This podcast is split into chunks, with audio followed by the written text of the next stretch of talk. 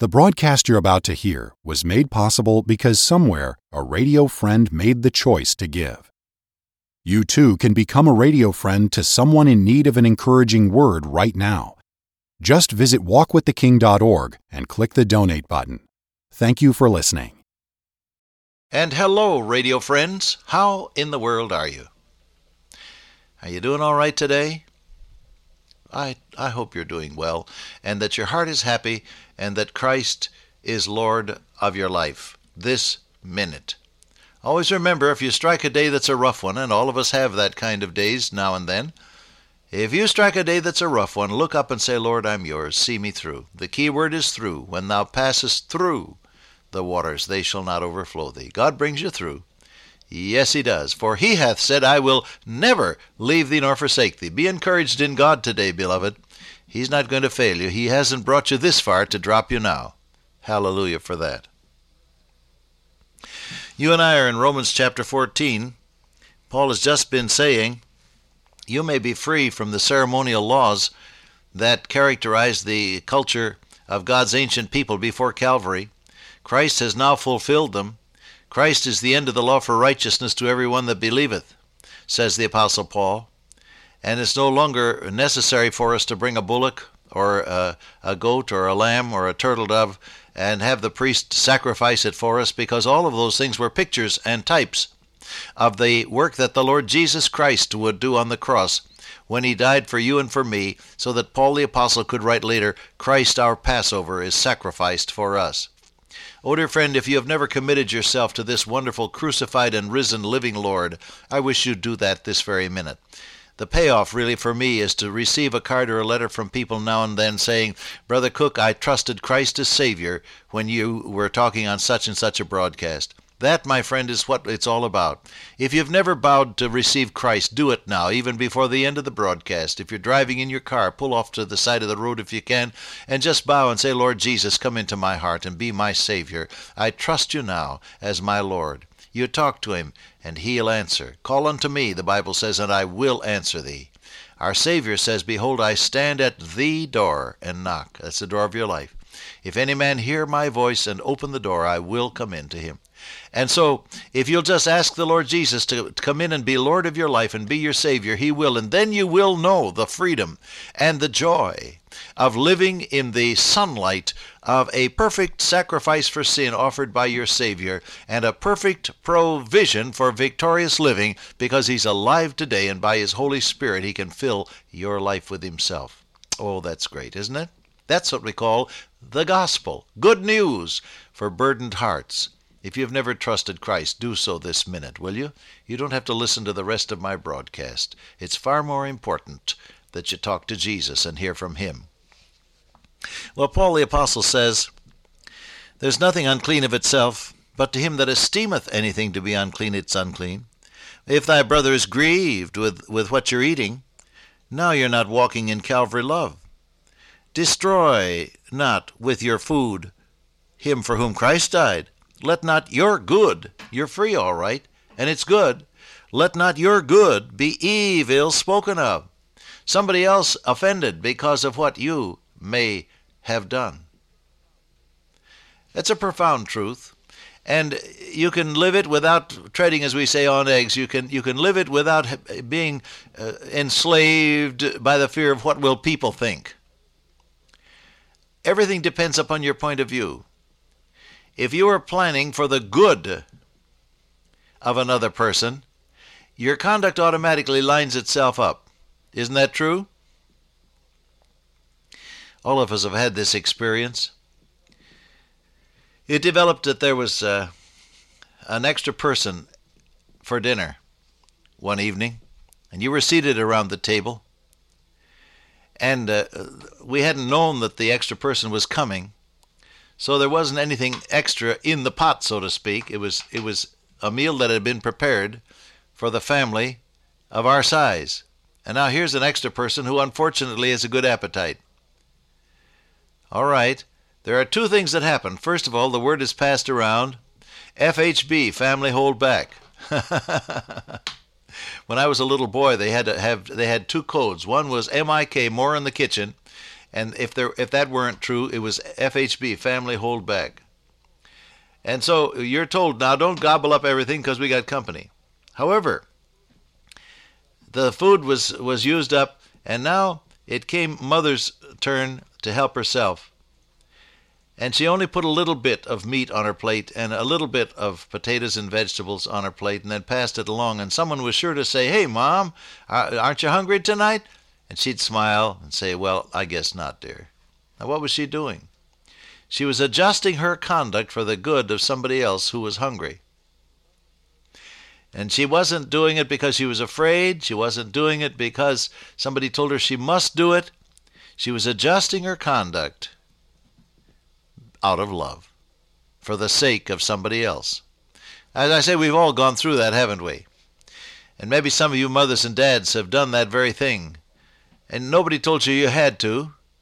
We just we just adjusted our conduct for the good of the other person, right?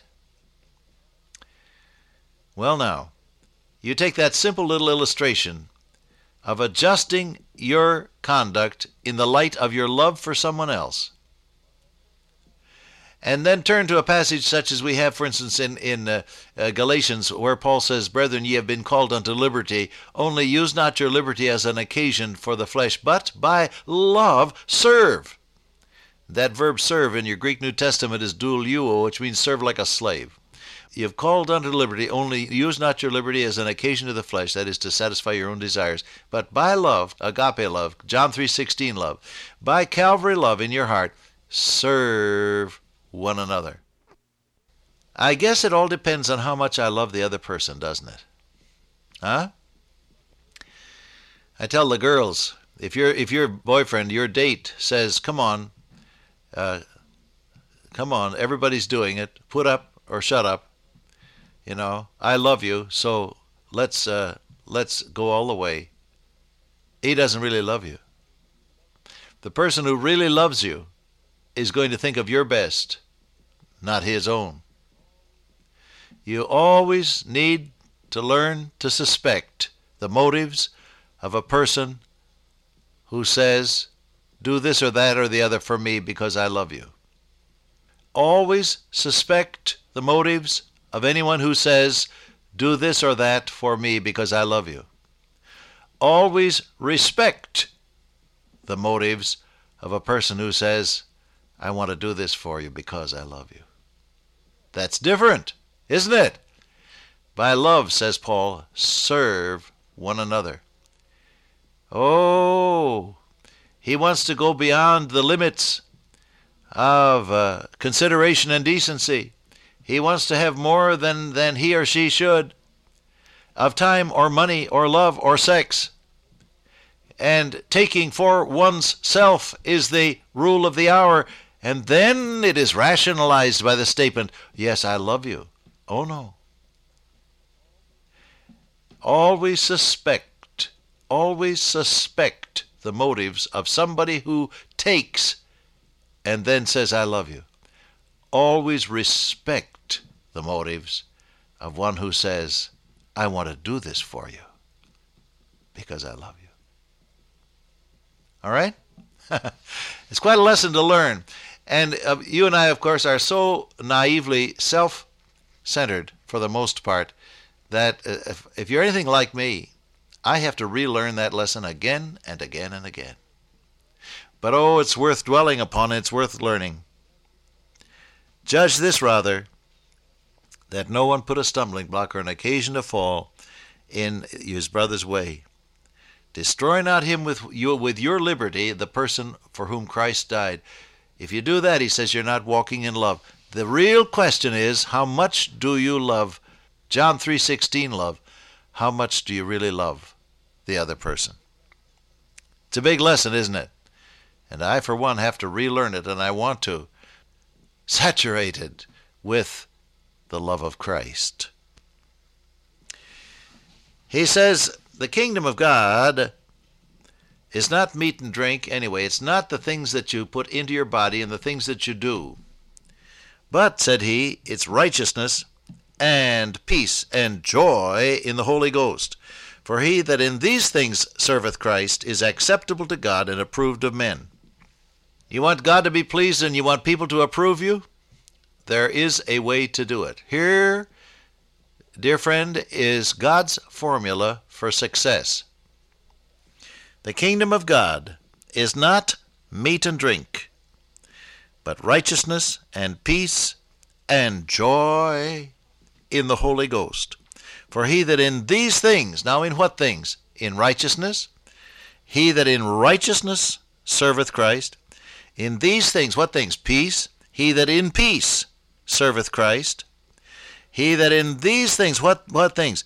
In joy serveth Christ, is acceptable to God and approved by people. Oh, by the way, it's more important for God to, to accept you than for people to approve you. The approval of God's people will always follow the approval of God. You want to think about that a while? The approval of God's people will always follow the approval of God. Through the years when I was responsible for Youth for Christ, now and again, you'd find a person who seemed to be having a rough time of it. I remember visiting in one certain city where it was is of no consequence now. But I visited in this city and I found that the young man was having difficulty. The ministers in town weren't very happy with him. Uh, the business people in town weren't very happy with him. He didn't have very much of a following among the young people he was trying to win. He was really sort of upset about everything, and he complained to me that nobody was willing to cooperate with him. Nobody was willing to work with him. I listened. I didn't say much at the time. And we got then into a meeting where I was speaking with with uh, with 50 or 75 ministers at a breakfast meeting, and the Lord, as we say, came to the meeting. We had a great time of prayer, and I actually gave a, a little appeal while we were on our knees, and we had some folk that got right with God, even though they were in the ministry. They weren't really in the will of God. And so we had a very precious and wonderful time, and incidentally, my young man got all broken up. Oh, he, he was just completely devastated and broken before God. Well, that's good. When God gets to you, He does a work in your heart. And the meeting finished, and the people left. After it was all over, the young man and I were straightening up the room there in the hotel before we left, putting the chairs back in place and trying to leave it the way we found it. And he said to me, You know, Brother Bob, if I had done more praying in private and gotten right with God sooner, I wouldn't have had to do so much crying in public. well, that was a good lesson to learn, wasn't it? Incidentally, his work began to prosper immediately. The broken spirit and the cleansed heart had to come before the prosperity of his work. It always is that way. Approved of people always follows acceptable with God. Dear Father, today, help us to help other people. In Jesus' name, amen. Till I meet you once again by way of radio, walk with the King today and be a blessing.